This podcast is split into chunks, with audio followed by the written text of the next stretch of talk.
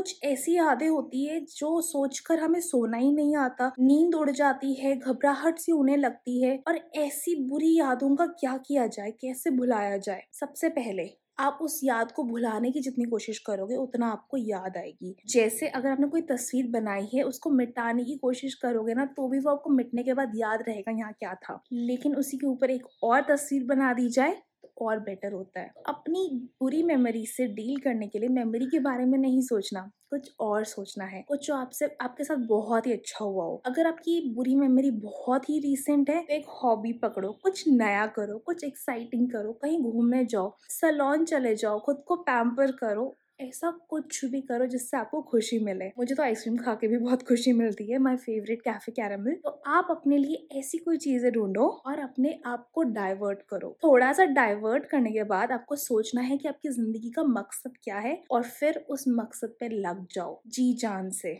बिना किसी बुरी मेमोरी के बारे में सोचे। और अगर आपको उसको सॉल्व करना है, अधूरी बात रह गई है तो आगे बढ़ो और सोल्यूशन ढूंढो। सोल्यूशन में हेल्प चाहिए तो आप हमें ईमेल भी कर सकते हो। डिस्क्रिप्शन में ईमेल आईडी दिया हुआ है।